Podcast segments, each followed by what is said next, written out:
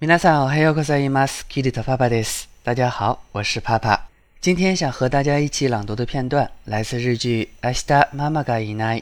这部剧在豆瓣中拥有八点九的评分，就弃婴这个社会敏感话题进行了大胆探讨，曾因触及某些机构利益而被传言停播。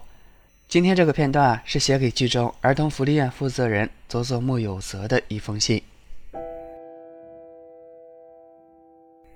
この手紙をあなたが読むとき、私はもうどこかに消えているでしょう。でも今度は逃げるわけではありません。あなたともう一度出会い、話をして、私もあの子のために人生を前に進まなければいけない。そう思えたからです。愛していると言ってくれたとき、本当はとても嬉しかった。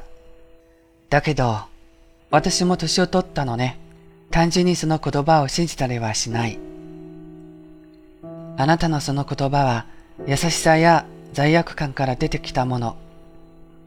でも、その優しさは女にとっては残酷な優しさでもあるのよ。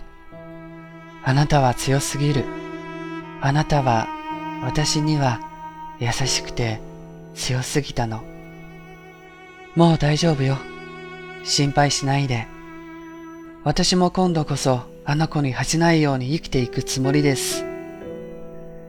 私たちの失ったあの子のために。今日の朗読はこれでおしまいです。ご清聴ありがとうございました。